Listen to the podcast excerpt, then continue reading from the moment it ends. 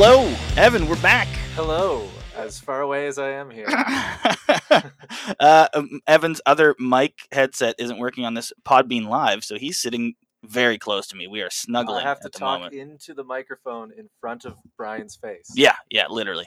Uh, so uh, we're gonna have just a close encounter today. Yeah, just really close. Um, It's to be a close, intimate chat about magic. welcome to episode 97 of EDH Rect, the podcast about Finite Commander and hating on Thassa's Oracle. But again, we don't do that too often because they've learned their place.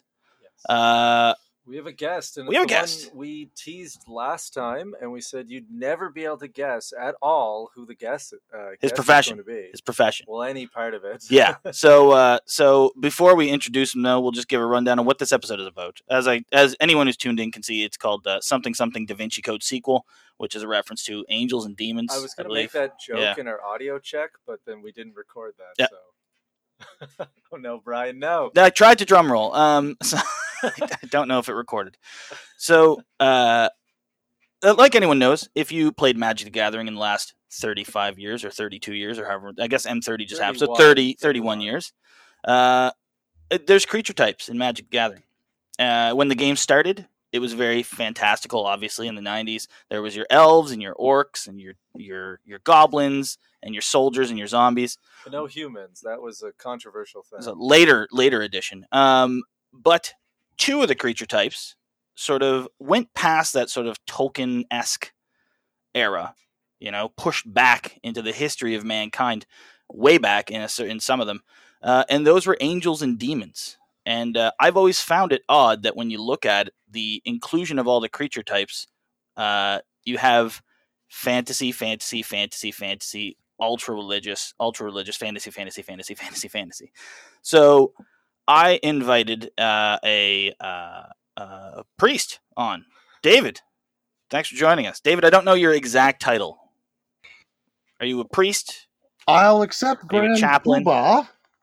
Grand Poobah as well? Okay, yeah. Um, so I mean, technically, you could call me Reverend or Father or whatever. I prefer Dave. Yeah, well then Uh, David so is. yeah. So what? Uh, did you get any good guesses as to my job? No, no one guessed at all. No, no. No No, one guessed well, at all. see- Well, that's terrible. Well, so yeah, I work with uh, I work with Brian. I'm a hospital chaplain, um, and uh, I also have a background in uh, classics, so like ancient philosophy and theology and that sort of thing. Um, Yeah, yeah. yeah. So, So, that's so that's where I come in. are we doing? Are we is doing there it? an Is echo? There- I think we have a little bit of an echo on Dave's end. Uh, Are you hearing an echo on my end? Yeah, when I talk, I can hear it come back over. Although it just stopped again. Perfect. Okay. It's only Huh. when we're really loud. Um, Okay. so essentially, Dave, what I wanted to do was discuss with you uh, the ideas behind sort of angels and demons and their inclusion in a fantasy game. So before we we jump in, why don't you, with uh, since you probably know more about it than us, why don't you give us sort of like a brief background on angels and demons culturally and religiously in the world? Like, Sure. where do they come from? Where do the ideas of because I mean elves and Right. dwarves have sort of been solidified by the ideas of Tolkien RPGs, whereas angels and demons predate pretty much every other creature type in Magic Sure. Gathering. Sure. Um, so I've been I've been trying to think just this afternoon about what's like the oldest place you might be able to see something that we might think of as uh, an angel or a demon. But so I'm gonna I'm gonna jump part way back there, and then I'm gonna go really far back before we come forward. So Sure. first of all, the words themselves, uh, angel, demon, and devil, uh, all come ultimately from ancient Greek. Okay. So angel uh, is a word which has a really long history before anything theological gets a hold of it. Uh, it literally just means so ho angelos is uh, a messenger. So that could be like the guy that runs on stage in the tragedy and says, "Oh no, Odysseus is dead," and then runs back off or whatever. So it's just a messenger.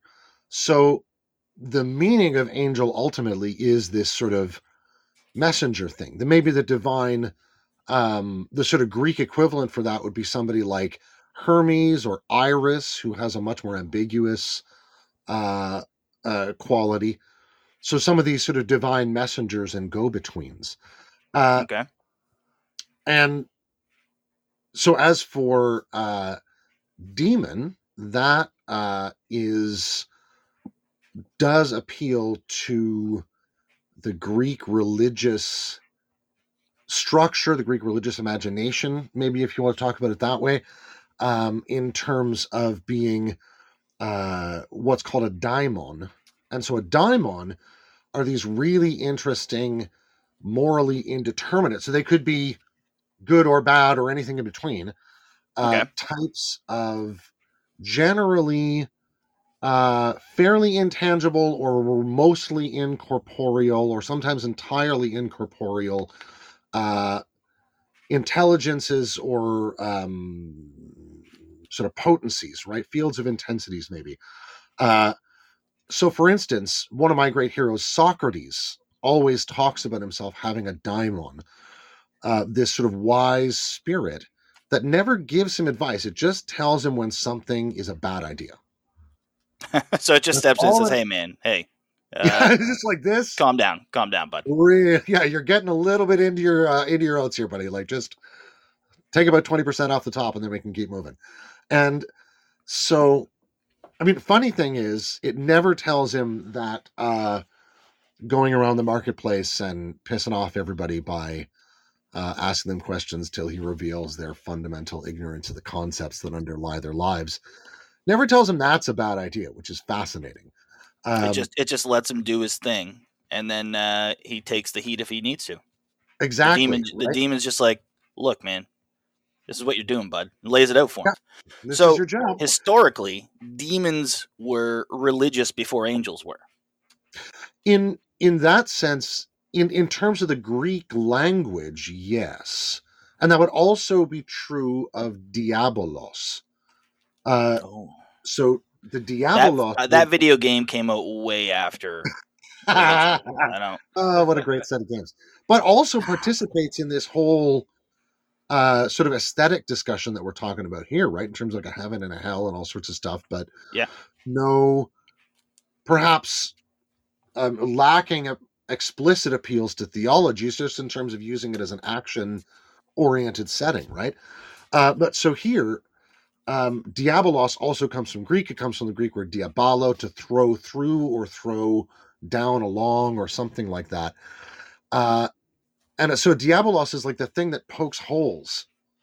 Uh, it it just like chucks a brick through the window of your glass house. Uh, and in that sense, diabolos, meaning being the base word for devil, ends up working its way into um, the Judeo-Christian sort of consciousness. Well, let's say just the the the, the Hebrew scriptures, what Christians often call the Old Testament, um, in terms of principally uh, moments like the bet between God and a Satan or the Diabolos, as it's called in Greek, or Satan, which mean the same thing, right? Satan was like a king's um, secret agent that would go out testing loyalty to the king. Uh, and in this case, the Diabolos is like literally the kind of devil's advocate person playing the opposite God's suggestion that this dude Job is is actually doing all right, actually, as the website would say. Um,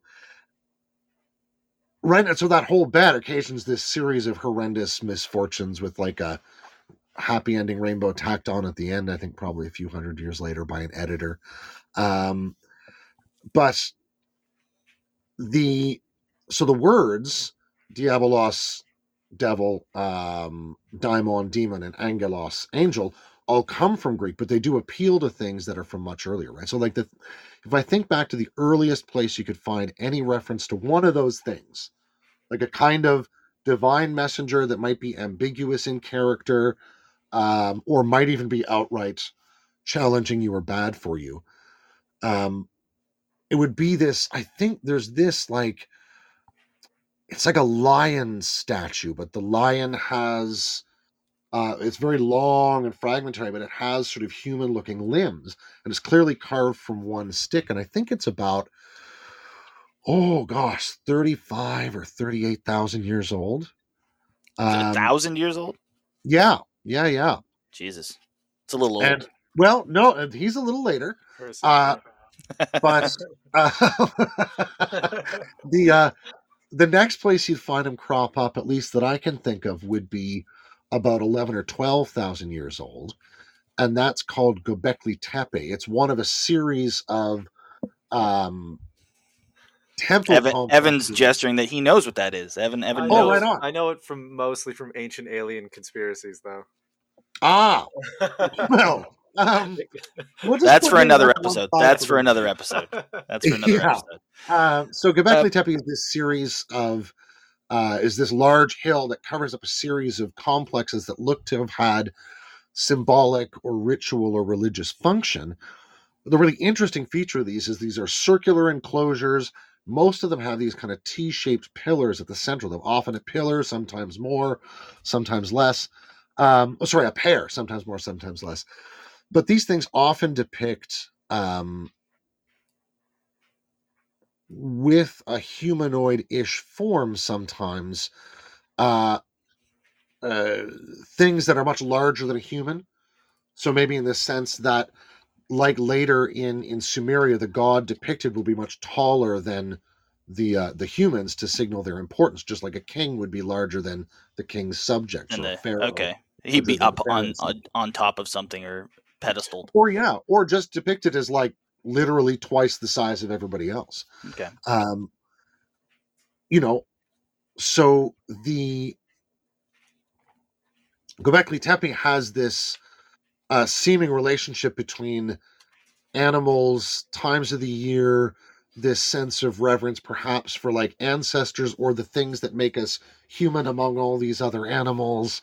Um, and that certainly points to both ritual, but recently, as I've learned, there may be signs of down lower on the hill, there may be signs of ritual feasting as well okay, which would be in hunter gatherer societies or the things that are transitioning from that to more sedentary societies, um, they would be um, acutely aware of things in the environment or things they could point to as causes for this or that that would exceed both their like pharmacological knowledge of the land around them or their interactions with animals that would be explanatory of various things right? If you live too near where the the sheep poop you're obviously going to get sick uh, but maybe a sickness that doesn't arise in any of those normal ways we might think of some other external cause or uh, that sort of thing right Okay.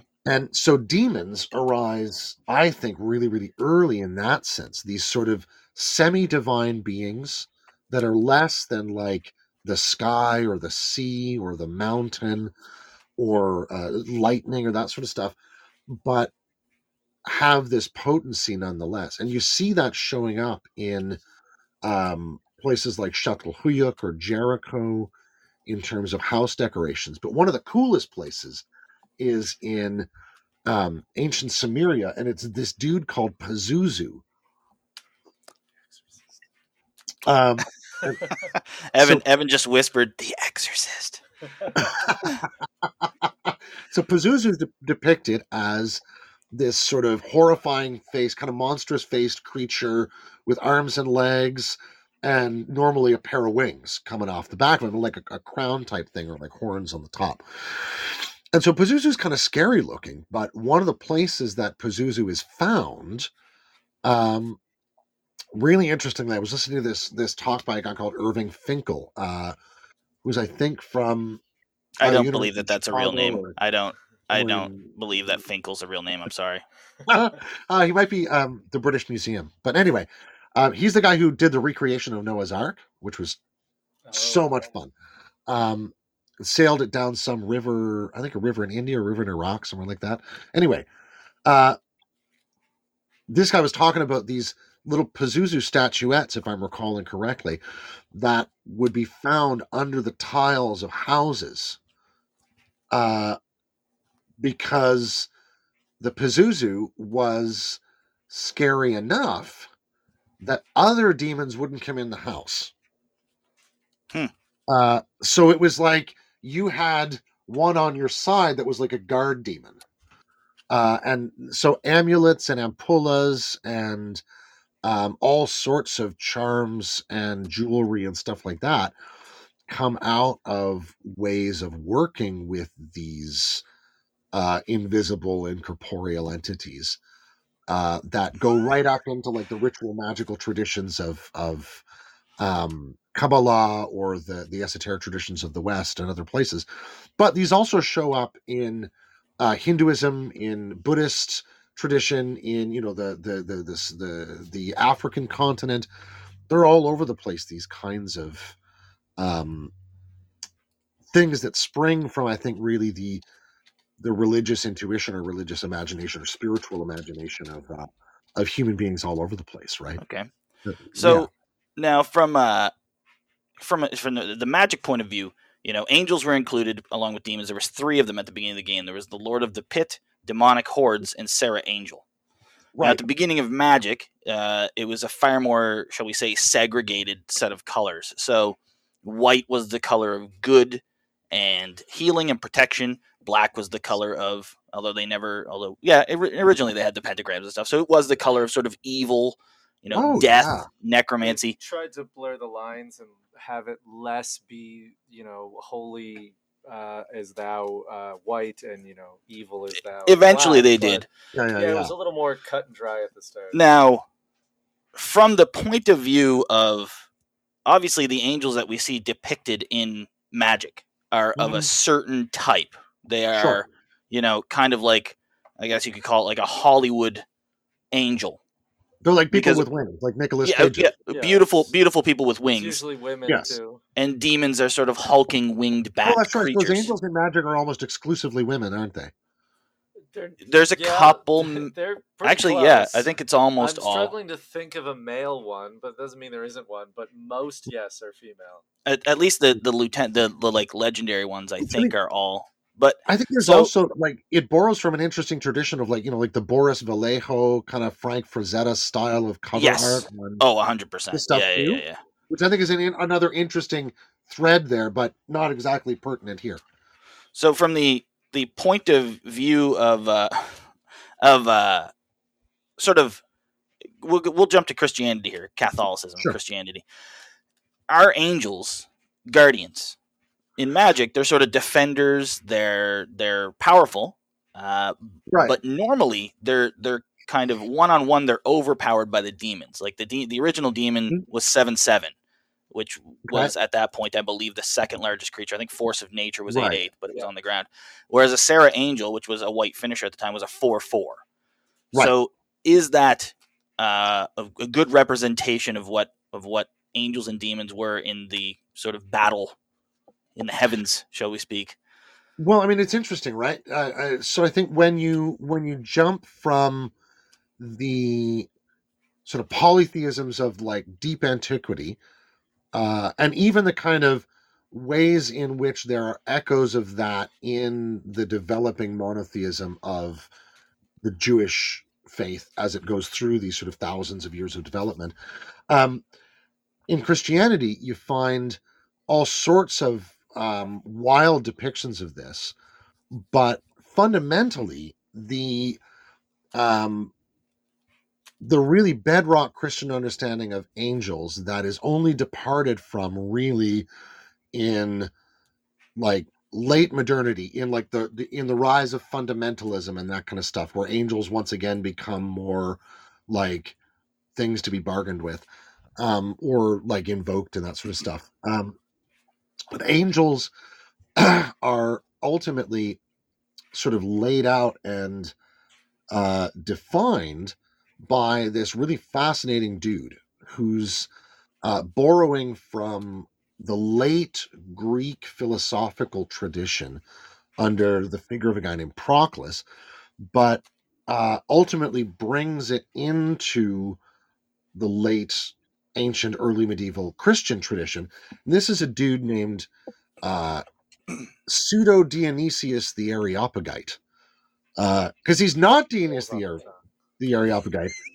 he's pretending to be Dionysius the Areopagite, but he So writes he's his a- he's a entire Dionysius- Imposter.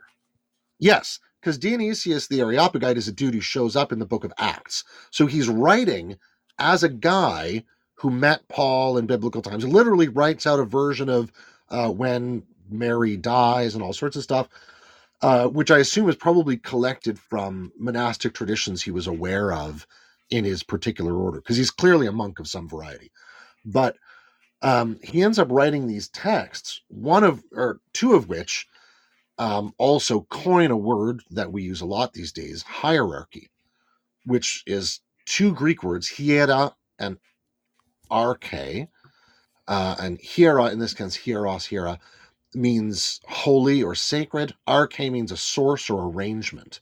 And so in this case really means both uh, so it's a vastly different meaning than what we normally use hierarchy for today right like it's like worlds apart uh, because what he's So- really talking about is this way in which things are arranged in a sacred fashion. The universe is a sacred sort of whole, the, the the spiritual cosmos. And these two books are called the Celestial Hierarchy and the Ecclesiastical Hierarchy. One is about like churches and bishops and stuff, not important for our purposes. The other one, the Celestial Hierarchy, lays out an understanding of angels that follows Dionysius's like triadic idea that the Trinity is sort of repeated in everything, right? And so each, so there are three ranks of angels. Each one of them is uh, broken into three parts. So you'd have seraphim, cherubim, thrones, dominions, uh, virtues, powers, um, something, archangels, and angels. So angels are like the bottom of the heap. Uh, and these these sort of types of uh angelical beings these messenger beings are basically serve as a kind of mediating tissue between the total incomprehensibility uh, and beyondness of like the divine consciousness uh which is precisely how dionysius describes it he's like there's anything you sort of use as a word or a concept to point toward this will fail, although it may provide a wee glimpse, right? Like that's the best it's going to do.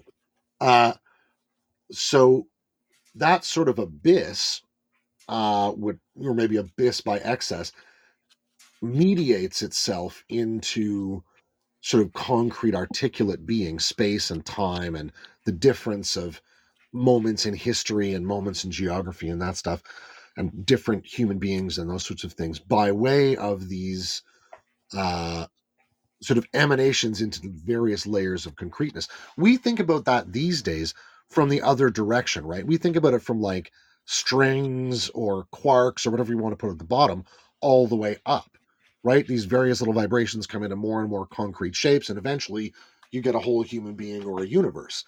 Um, and so I think the thought is not that weird, but the furniture we put around it is vastly different, right? Because these things are intelligences in the sense that, like the Greeks and even uh, many Christians of that period would call uh, the um, call the planets visible gods. Well, yeah, they. I mean, we we spoke about this at work the other day about the fact that Yeah. You know if you didn't understand how something worked, it became part of the godhood. It became part of the mysticism of your culture. You know, why does the Yeah, sun glow in the sky? Must be a god. Yeah, and it's an interesting thing, right? Because for them, the sense of understanding meant finding its place in that sort of divine organism, right? So, this is the point I'm coming to. When you ask about whether angels and demons are individually more or less powerful, it comes down to the fact that by the time we get into Christianity, demons aren't demons anymore, right? They're not just the animating spirits of nature. Through the work of folks like um, Tertullian and other quite angry weirdos, but also I think they were brilliant, but they were really angry and reactionary in some ways.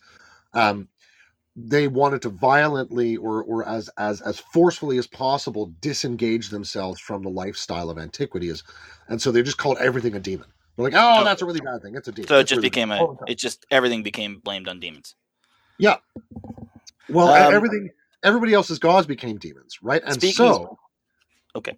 so what ends up so two seconds what ends up happening is demons themselves end up getting reinterpreted classically and through the end of the ancient world into the medieval world as the angels that went with that devil from job who also gets talked about in the gospel like of luke and that sort of stuff right? And in the in the uh in the the apocalypse of john or the revelate the book of revelations. So and in various other places. But um that devil ends up being understood as the devil the antagonist in a sense as a personification of those forces which while originally created but eternal as angelic end up going a different way and so become what we understand to be demons and devils and want all kinds of things from humans because you know and, and you get into your cs lewis uh, Screwtape letters but the best one is dante you know when you actually meet the devil at the bottom of dante's inferno the devil is frozen in ice and the only thing he can actually do is just move his wings and just chew his three faces on lucius brutus and judas. Uh iscariot. Um so he's actually quite he's entirely impotent because it's as far from divine love as you can get. That's at least how dante would teach it. Anyway moving on. Um, at, since you're speaking of the devil, I think this is a fine Yeah. segue for this. In magic, uh, demons tend to occupy the black domain, where it's you know evil incarnate, um, sort of you know pure anger, uh, power at any cost, and devils occupy red for the most part, which is chaos, uh, which is dealing, aggression, aggression, uh, but also like weirdly like creativity and impulsiveness. But and damage yes, when they So die. more Uh, chaotic. Yeah. So, what is Yeah. the difference between a devil and a demon? Is there a difference? Well, I think there's there's there's a couple answers to this, and one it appeals to the sort of modern imagination about these in terms of like consumer products, but one the other is let's go back to Dante for a minute. So in in in in the Inferno of Dante, there's all these levels in hell, right? Yeah. And the lower down you go, the nastier it gets, because the more deliberate, willed, intentional, and less accidental the um the sin or the departure from love would be, right? Yeah, like Um, each each layer is like a an, an additional layer of sin, essentially. Yeah, exactly. And there's Yeah. Uh because right, it's important to remember the words that are over the door, right? Divine love made me is what it says. Right? In the sense that uh and Dante asked this question, of course, as they're going through. He's like, "What? What the crap is that supposed to mean?"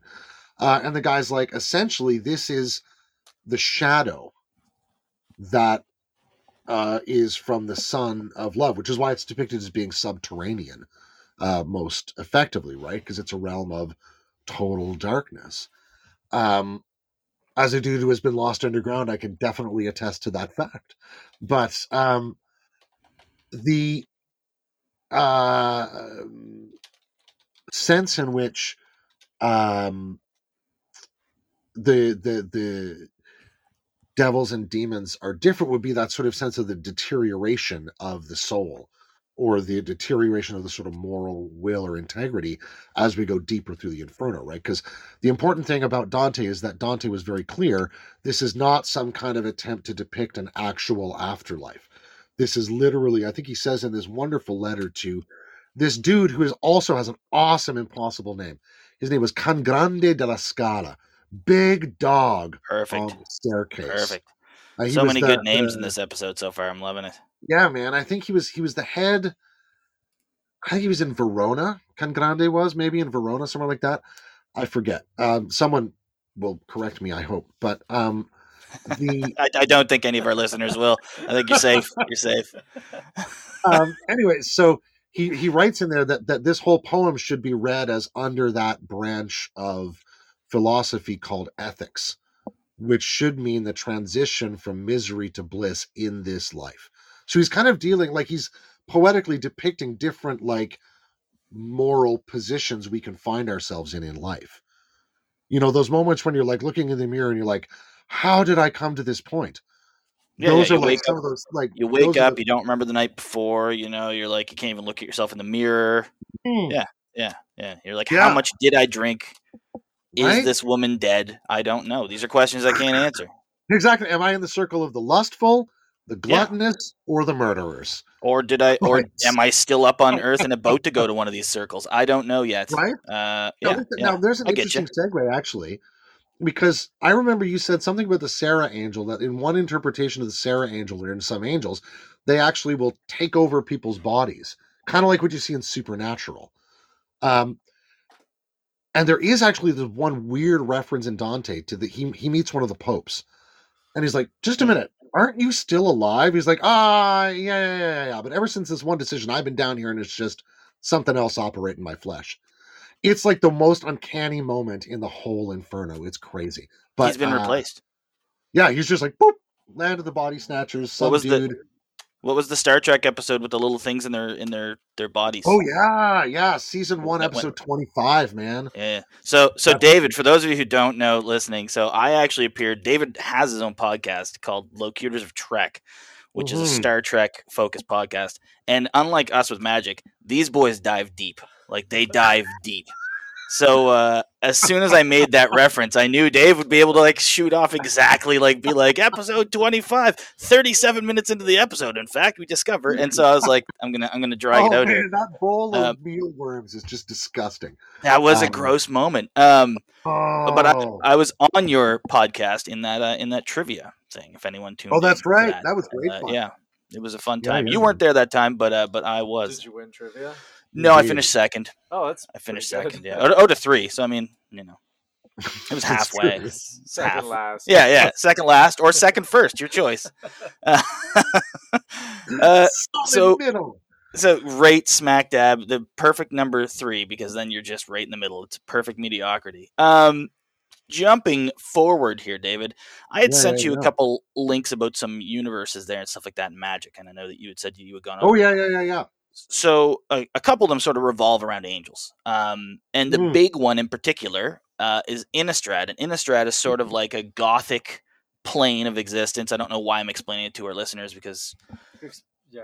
but Explaining it to Right. I'm explaining it to Dave, who's already also read this. But anyway, it's a gothic plane that is a battle between Mhm. angels and vampires with demons mixed in Right. for fun. Uh, well, demons are there too. Yeah, yeah, yeah. But uh, um, so the the the whole plane sort of revolves around the idea of these these factions going to war with each other and then different factions. So it's the is apart from sort of the idea of the fall of of the devil Mhm. is there a documented struggle in Christianity between angels and demons? And there was a war in heaven. The uh the uh revelation of John or the gospel or the, the, the apocalypse of John, the very last book in the whole Bible, uh at least you know the one that's most commonly used by people, um uh does contain references to this, yes. And um I mean it's interesting. I think that's where some of these threads ultimately come from. Because it's like apart from the latter half of the book of Daniel, which again is one of these amazing sort of apocalypses. An apocalypse, right? We got to remember, apocalypse doesn't mean um catastrophe, right? It means zombies. It's like yeah, yeah, I No. get you. No, it's like it's like zombies. Apocalypse Yeah, comes you're from wrong. Again wrong, two Greek words, apo, up or away from, or uh, so I suppose away from or, or leaving, and kalupsis, which is uh, hidden. So an apocalypse is literal. Why, that's why it's called the Book of Revelations, because an apocalypse is when everything is actually revealed and laid out, um, and it has this kind of like psychedelic kaleidoscopic feeling, right? Because the whole beginning of the thing is crazy, right? John's like, okay, so one Sunday morning, I'm like standing there in the back of the church listening to what's going on. And I turn around and there's an angel behind me. And it starts just like, it goes off and starts showing him this stuff. And he's like, whoop. And all of a sudden, I was in a vision, which is how those things happen. Uh, uh, to, Was you know, in Greece? This- where was this? Where was this at? Italy? This would was- be, uh, this would likely be uh, in Ephesus. Do magic so, mushrooms grow in frequency in Ephesus? Well, no, the the uh, well, would, yes, as far as I know. Uh, but so right, so the the the the track for John uh, is that they try and boil him in oil uh, in Rome, Yeah. uh, which was actually outside the the the door of this place that I stayed years and years ago. Uh, the um, oh, I don't remember what it's called. Anyway, but if there's this little octagonal building out there that's like, oh, that's where they tried to boil him in oil, and apparently that didn't work. So they exiled him to the island of Patmos, uh, and he stayed there for a long time, and writes a number of works there, probably his gospel, and then some other stuff.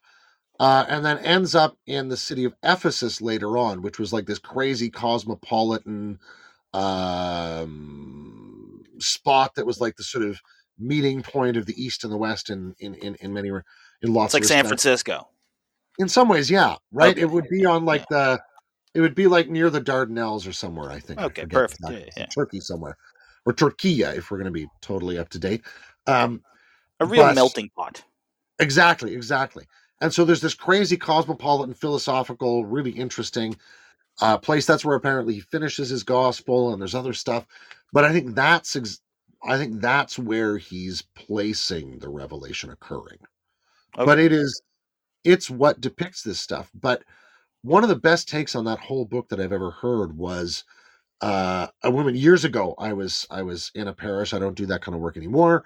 But uh, uh, we were running a, a, a sort of study, and they had asked. This is a really interesting group, like everywhere from like uh, like a 15 year old at that point up to about an 80 year old. We had about six or eight people in the group, 10 people maybe. Uh, and they decided they wanted to read Revelations. And uh, the young fella's mother, actually, who was just a fascinating person, um, looked up at one point and was like, so there's this like smoke coming out of a hole, and there's a war in heaven, and there's all this crazy stuff. She's like, you don't think this whole thing's just about guilt, do you?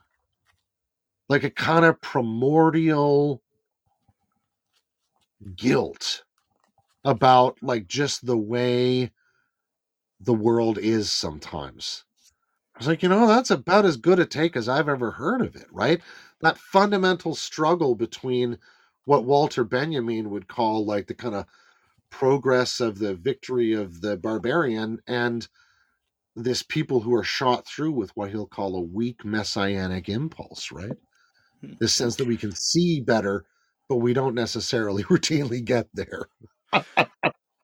Now, uh, touching on to the same part that I just talked about, the sort of struggle between them, one of the other things Mm-hmm. throughout MTG lore that occurs is that demons and angels sort of have these very human emotions. Um, Mm, they they always portray like anger or love or things like Mhm. that and at times they betray themselves they betray their followers they go insane There's Sure. been i think at least two magic three magic gathering story wise innistrad boros and i think Serra's realm when it was taken over or when it was phyrexianized or whatever It's too far into the lore for me. Um, I don't know.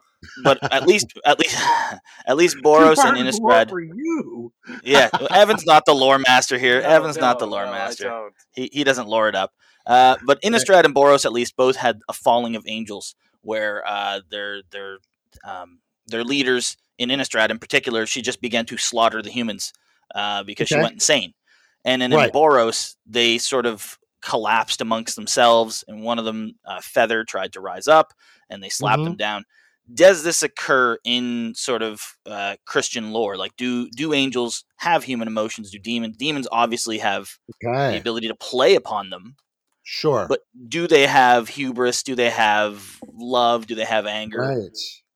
Well, so there's one other comment I want to just remind me about the wings at the end because I'll lose Okay, track perfect. of that. I will. I will hundred percent Um, remind you about the wings. so there's um there are a couple of moments which i think are really interesting um there's a moment in uh going back to to noah's ark and irving finkel the man with the impossible name uh but in the noah's ark story there's this moment where the greek or the sorry the, the hebrew in the passage that god thinks over like what's occurring here the King James Bible, uh, for all its other kind of weirdnesses about literally about magic and sorcery, because that period, the 15, 1600s, was the most fearful. We talk about that as like modernity, right? But like early modernity, but that more than the Middle Ages or, or others, that was the period where they were really freaking terrified of witches, um, which is fascinating. Right. And so they had all this crazy stuff in the King James Bible like, against uh sorcery and witchcraft and simon magus gets a What really year was bad this? Sorry? This would have been um the late 1500s early 1600s that's then the that- period that trend the continued all the way up. witch- yeah witch Yeah. burnings accelerate from there Okay. um, yeah, yeah, yeah. which is Because I mean, Salem right? obviously wasn't a thing in fifteen. Oh, yeah. well because i mean it's it's it right like the the malleus maleficarum right the hammer of witches Sounds so Kramer Warhammer 40k. um, the Malefice Malcarium. i'm pretty Space sure Marines. it was either published in 1458 or 1485 so it was literally published right as the middle ages was at its absolute absolute absolute end uh it, it, it sort of it required the development of that high middle ages culture in a sense to to to pass everything around and get that worried about things because there were these diseases going out of control black plague and all sorts of stuff. And you know just to, like just like when people were a couple of years ago every time somebody caught covid they were like oh where were you? Who do you think gave it to you? Like who Yeah, yeah, does yeah. it even matter? Yeah, yeah. right? Like it's it's it the covid does not care who it's jumping from We that's should not have the we should have burned those people though, like we burned witches. exactly right but like that that's where those impulses begin right I mean, But, I mean um, again, we saw that kind of like we didn't see actual uh, witch burning, but you you saw that reflected in 2020 to 2022. Uh, the idea of, Absolutely. of burning these people who spread the plague or destroying them uh, was was definitely relevant. Like this is a it's the same Well, and- play. We just didn't have the sticks and the and the torches. Absolutely. And you know, it's another place where the ancient world has greater wisdom than we can possibly plumb, right? Because the ancient world, at least, and Rene Girard talks about this uh, in, in weird ways, how we translate this notion forward, but literally would have things like a scapegoat. Mm. Right? Like this would be a goat that the community would heap all of their sins onto metaphorically and then send away into the desert. I had no idea that that was a real thing. Like, I've, I've heard this before. yeah, right? I, I, mean, another no clue. great example of this is uh, are the kinds of law courts in ancient Athens, right? For instance, there's a specific law court, the lowest kind of, of law court that could deal with uh, death, was the kind of law court that dealt with tool or livestock David, homicide. do you do you have COVID? Do we need to find out where you were? I've just been talking too long, man. You pulled the cork, and I'm all, I'm all, I'm all worked up. Um, but anyway, so for instance, let's say that like you're walking down the street and a hammer falls off the uh the the scaffolding beside you and it hits the ground and makes a noise and a horse gets freaked out and kicks you in the face and you die. It's very Okay. sad. that's a that's a rough go. Yeah. Yeah. Lord I mean does work in particularly for your mysterious face. right? Um, you know, and all of your, you know, your your your your wife and all of your staff and your your children and your slaves and all that sort of stuff in ancient Athens, because that's how they did things, That's how Um, it was. Yeah. yeah. right? They're they're going to have a tough time too. But um, who's at fault? Is it the horse that kicked your face? Is it the hammer? The hammer was just sitting on the scaffolding. Clearly, it wasn't the builder because he just like set his hammer down for a second and went off to do something, and the hammer just fell. Well, did So he follow? Did he follow proper school and uh, OSHA? Uh, like, was he Well, up to date? So if they could find that dude safety measures. responsible, sure. But if it just comes down to the decision between the horse and the hammer. Well, yeah, They- that's true. Because the problem is, right? If Horse some, is if this blood is blame the horse. spilled and we don't find out who's responsible, there will come Moira, doom, blood guilt on the city. Right back to the demons and the and and and all of the stuff that happens if we don't actually follow the rituals right. That's why we bury Pazuzus under our floor or have Hermes things around the city or something, right? So let's say we decide that it's actually the hammer's fault because it fell, made the noise, spooked the horse, right? Yep. What you do, you take the hammer, you disassemble it, ritually castigate this thing, like tell it what it's done. You take it to the limits of the city state. Take it to the You limit. dig a hole, you throw it in the hole, and you bury it outside the limits of the city state. That's amazing. For Right? a hammer. Fr- But but uh, this is to to expiate the blood Nine guilt. offends you. So would that be a moment of like a demon? Would they would they think that that thing was possessed, There- or would they think would- it could be? or Is that how it worked? There could be a cloud of doom that would descend on the city. Right. This is the this is a city who at the base of the Areopagus, the Mars Hill, uh, where they had their highest court, which is where we get Areopagites from. Uh, at the bottom of that hill, they had a shrine to the Furies, what they called the Erinyes, the kindly ones. Uh, these are harpy creatures that jump on you with taloned feet from behind and above uh, the way that the law will drop down on a criminal in like a Batman story, right? Uh, we're not that that far off from this consciousness, right? Like Christopher Nolan makes big bank on this stuff. He did. yeah, Uh, that's true. So uh, you know that that that sort of shrine at the bottom of the sort of hill of justice is met by something something ultimately hopefully different at the top. Um, but yeah, back to the wings. So wings are a really interesting feature of this whole thing because demons get bat wings very often, and angels get like feathery wings. Yeah, feather wings. Yeah, yeah. But There's the literally an angel in magic called Feather. Right. So the, the wings themselves come very, very early. They're like Mesopotamian. You can see winged uh, bulls that have human heads. You can see dudes with wings and awesome, luxuriant beards. There are there are lots of people with wings. And there are also winged things that show up in the Bible and other places. Uh, but the wings themselves are never meant to indicate actual wings. So they're not flight. They're Meant- not there to like to to to fly. Well, what they're meant to indicate is the freedom from limitation that wings imply. It's a metaphor. It's a metaphor. Right? Evan just told me. Okay, Exactly. Yeah, yeah. I'm, fair. I'm I'm I'm following you now. I'm there. So, so in the sense that birds have a degree of freedom, like you know, eh, when you have your like lamp arm, however many joints it has, or however many degrees of freedom it has, right? So birds have a degree of freedom that we just do not have because we splat and they don't, unless they run into a window because they're idiots. Well, But, or into a um, jet airplane engine. also true. Or Fabio. Or Um, Fabio. Randy Johnson throwing a gonna say the fastball? baseball. Yeah. Randy That's right. Johnson hitting one Oh, with a God. fastball. Yeah, I watched maybe that game live. That was amazing. Clip on the internet That is bird that exploding was. pigeon or seagull or whatever it was. It had no. That was a hundred mile an hour. Okay, Right so that in the head. reminds me of something else. The the Renaissance had an angel of chance, and it An she chance. literally spun something called the Wheel of Fortune.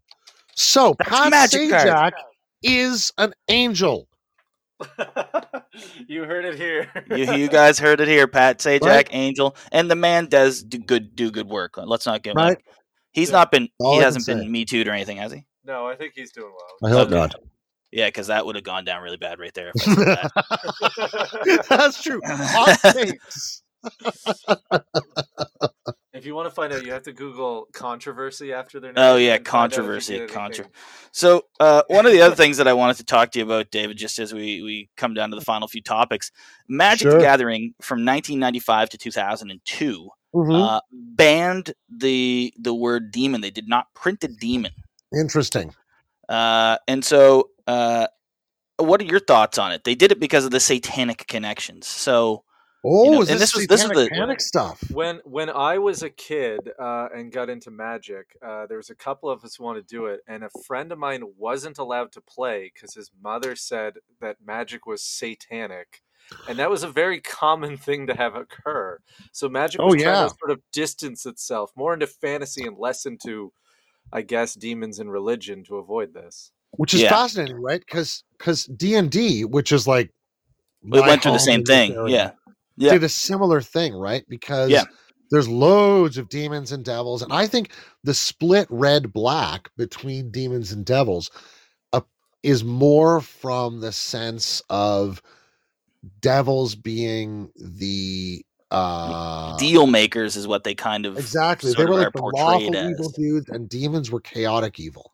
Your Yeah. Glabrezu is a demon, and uh you know your your devils are much more like your succubus or that sort of thing or an incubus um I believe So- bearded devil was one of them. There was a, there was Oh, a, yeah. he Oh, attacks with his great. Oh, beard, yeah, yeah, literally with his beard. Yeah. yeah that thing was awesome uh it reminds me of a, an old an old piece of uh luchador footage where a guy literally attacks like ass first throwing himself through the air uh so like these are you- not good body parts to attack with so you went through the you went through the the D and D one in the eighties. So did Sure, you yeah. was that uh effective? Did it do anything? And do you think that magic should it like would it have made a point from ninety five to two thousand and two? Was it a big deal? Like was Satanism rampant? like Oh, absolutely not. No, no, no, no, no. The real the the the the the functional history of the satanic panic is actually the dis- a rediscovery in the late 80s and so, well sort of mid late 80s of the malleability of memory in a psychoanalytic sense right?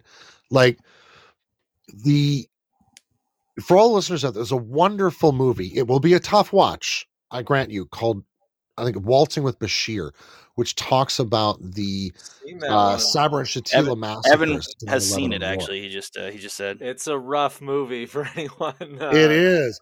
But you remember then, you remember the scene at the start or close to the start where the the sort of filmmaker goes to visit his friend in the Netherlands and his friend is a psychoanalyst and he talks to him about both the intergenerational transmission of trauma and the malleability of memory right that there is this inherited trauma in terms of what he feels is animating the Sabra and Shatila massacres, but also, and what allows the sort of use of these phalangists or, or, or allowing the phalangists into this, this area. But um, the, uh, the, the, the, the power of that scene with the psychoanalyst friend is when he implants a memory in the filmmaker, right? It's been a little Uh, bit since I've seen it. I'm trying to remember it. but I'm he- more he talks horrified by the last about- five minutes of that movie. you know oh, oh no like those are the ones that like beat your brain up right uh and like your moral centers entirely but um there's this mo- they're talking and he he he elicits a memory from the filmmaker then he asks him a question and he talks about it and he's like you've showed me pictures of that like you know that there was no red balloon in there but i just Right. put the red balloon into your memory right so Yeah. the the um i think there's in terms of the satanic panic there was this moment where people were doing huge amounts of like hypnotherapy and regression therapy and all this kind of stuff with young people without um attending to the actual developmental psychology of children yeah, there was a belief is- that uh, recovered memories were a thing, and that if they sort of dug deep enough into the mind of someone, they Yeah. could uh, sort of unlock what was hidden away due to trauma. Uh, Yeah. But I believe it's all been discredited, and they just basically said, "You just, you just told kids this happened," and the kids said, "Sure." The more you talk about it, the more that sounds like what happened. Yeah, and you know, I mean, there's. I think there are there are moments where deep, deep trauma does cause repression and dissociation. That happens, but really, it's it's it's depersonalization and it's very various things like that, right? What we end up finding. Um, so, to me, the prototypical case for this would be if anybody wants to read it, read uh, Freud's account of his interactions with Dora, someone with whom he actually breaks clinical boundaries on repeated occasions. the whole problem of boundary crossing and the implanting of memory and the power dynamic between the therapist and the patient, especially when the patient is a minor, uh, characterized the satanic panic. But it had these profound impacts, right? It Yeah, also um, on carried over. on It carried over all the way into into the '90s, and like we said, Magic banned it. The Mhm. use of that demon, and at one I point mean, they're they terrified the- of entirely losing their market, right? Yeah, yeah, yeah, yeah. But I mean, Magic gone through this type of hoops before. They did it with gambling. Uh huh. I think that was a legal reason, though. they did not get declared as gambling as a product, or they would have to have other regulations on them.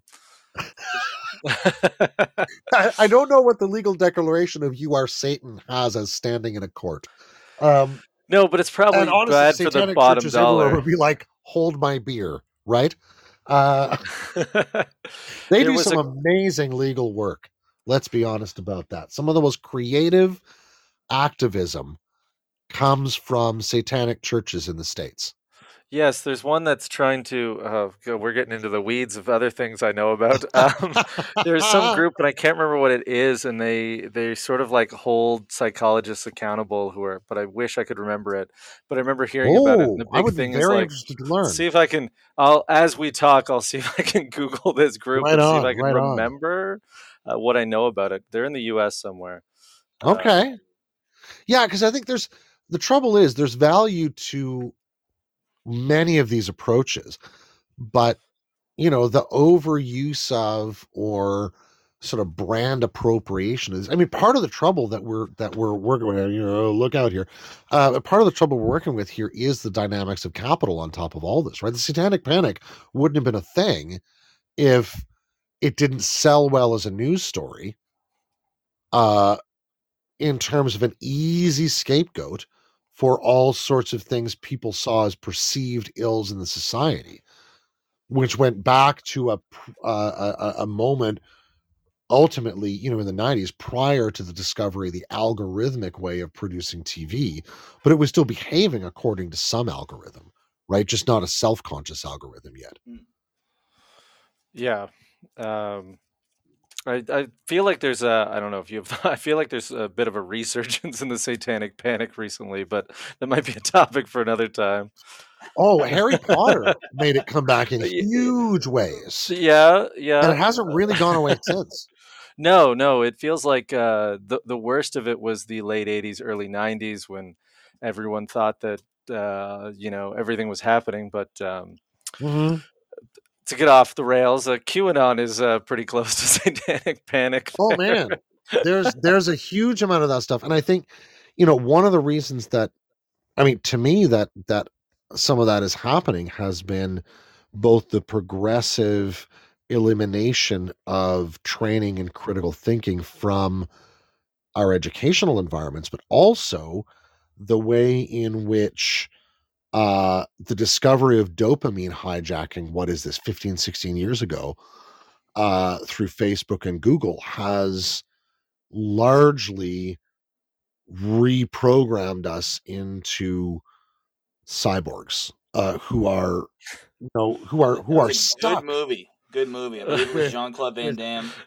oh man that was a good movie Good movie. um but to bring it back to a theological uh, moment there, there- there's this this dude called uh de Chardin who was like a paleontologist and paleoarchaeologist and a uh military chaplain in the trenches in World War One for the French and also a Jesuit uh, who talked about this moment when we would extend our nervous systems across the entire surface or maybe surrounding the planet in what he called a noosphere. And I think, like, I'm literally holding a rectangle that allows me to do this with you. We're doing it right now, right? Like the noosphere is active. Uh, and in that sense, to bring it back to magic, the like the the sense in which like history collides with itself and this stuff can come back.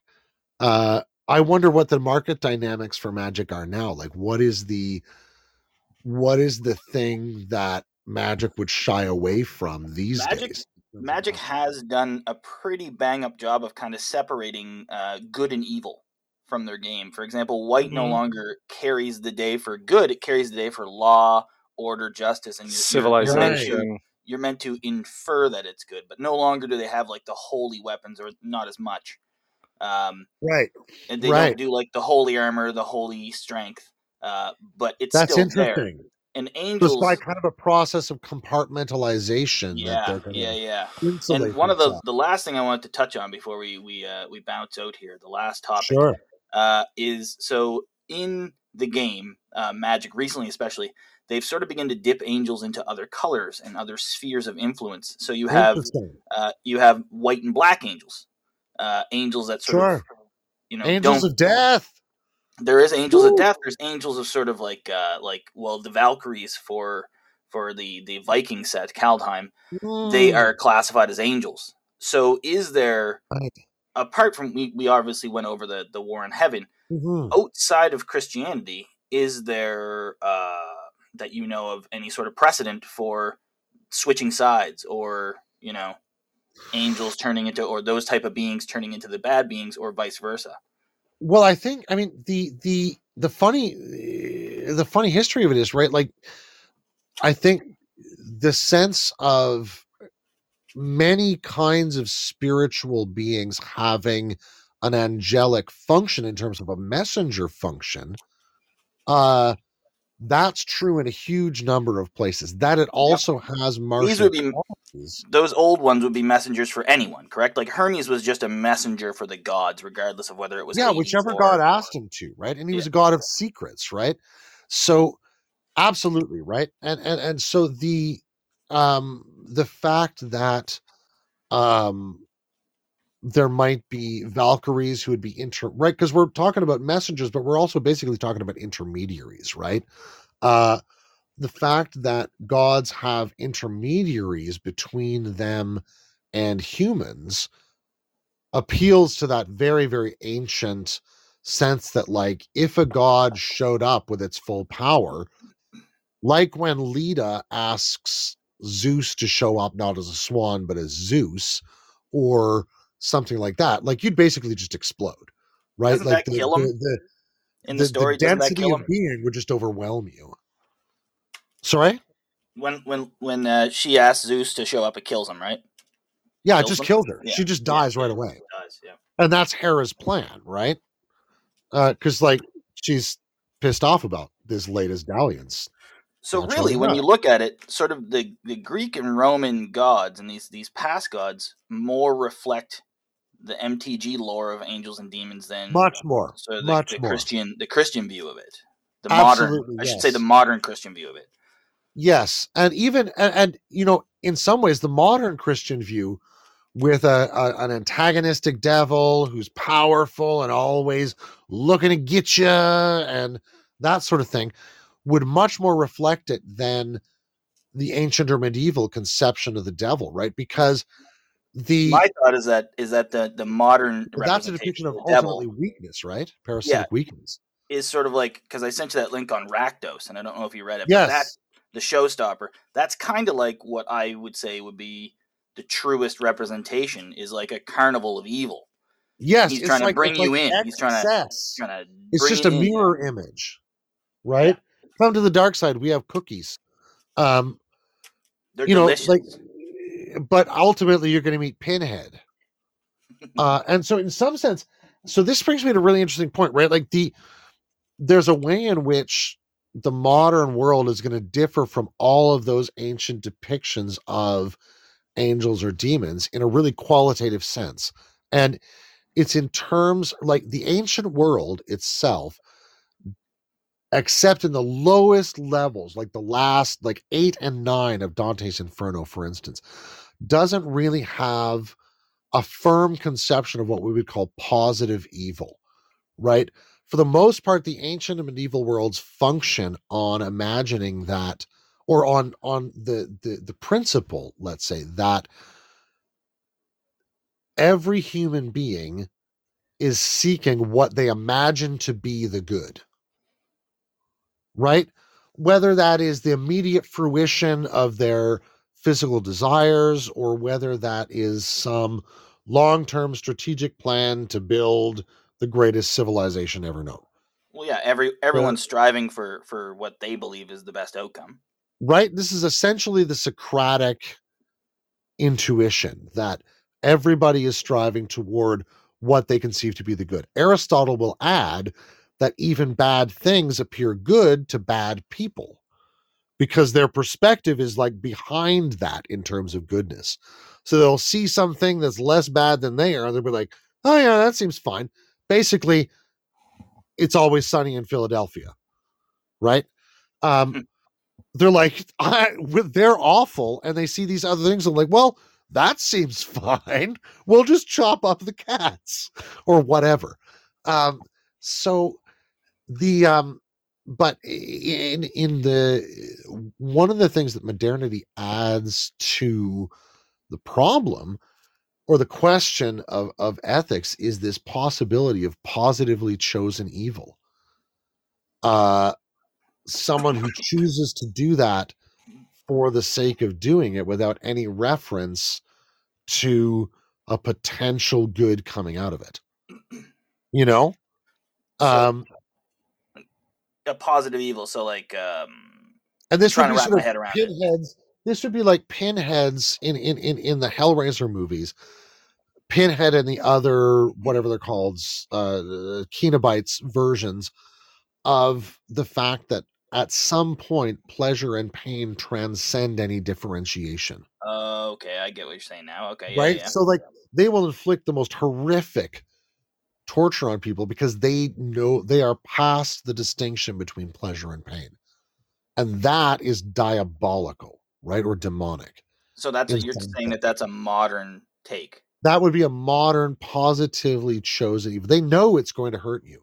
Yeah. But their moral position is in some ways a positive, like a, literally a positioning development, positive development of that ethos because somehow they've gained some differentiating stance that allows them to see the orientation toward good as just virtue ethics as opposed to some other form of ethics right?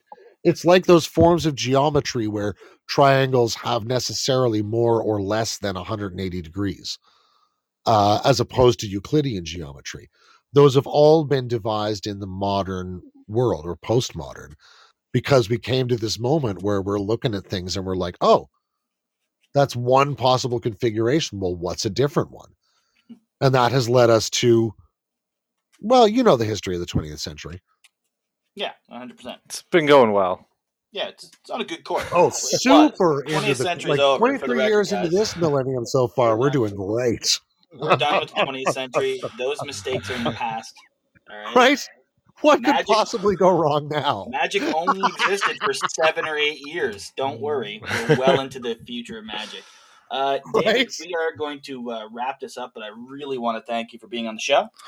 Yeah, it was a good talk. It was I appreciate it. I, I I hope I haven't not answered any questions too egregiously. Uh, no, it was it was awesome. Uh, I hope to do it again. Actually, I have some ideas milling in the back of my head about other uh, ones we could talk about, particularly Oh, I would love and to. wizards. Okay, Uh, they Oh, haven't man. done the oh, start. Shit, man. Wizards Wizards are my jam. Well, there we go. They're doing a Doctor Who crossover, so we'll call you when the Star Trek one inevitably happens. Uh, Live long and prosper, dude. David, where can they where can they find you online? You and uh, you and your your podcast partner. Oh, well. so you can find us uh, under the United Federation of Podcasts. Look for that banner.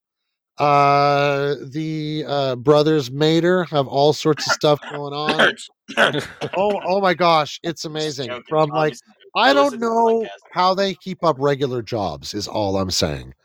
They do so many different kinds of podcasting from Big Brother to rewatching stuff to whatever. But where you'll find us, myself and my uh, co conspirator, Davin, uh, is under the label of Locutors of Trek. and you guys do really deep dives into Star Trek. We, we tend to. Davin tries to restrain me a bit, but as we say on the podcast, he does tend to go on a bit. So that would be I am he. Well, as sure you discovered this evening. Everyone. Uh, it is a really good podcast if you're into Star Trek or just into these ideas that he's been springing forth here too, because they dive. Um, but thanks for joining us, Dave. And uh, Thanks so much.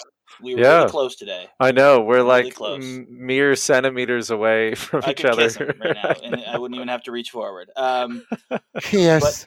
th- thanks everyone for listening, and uh, we will join you again. We're closing in on episode 100.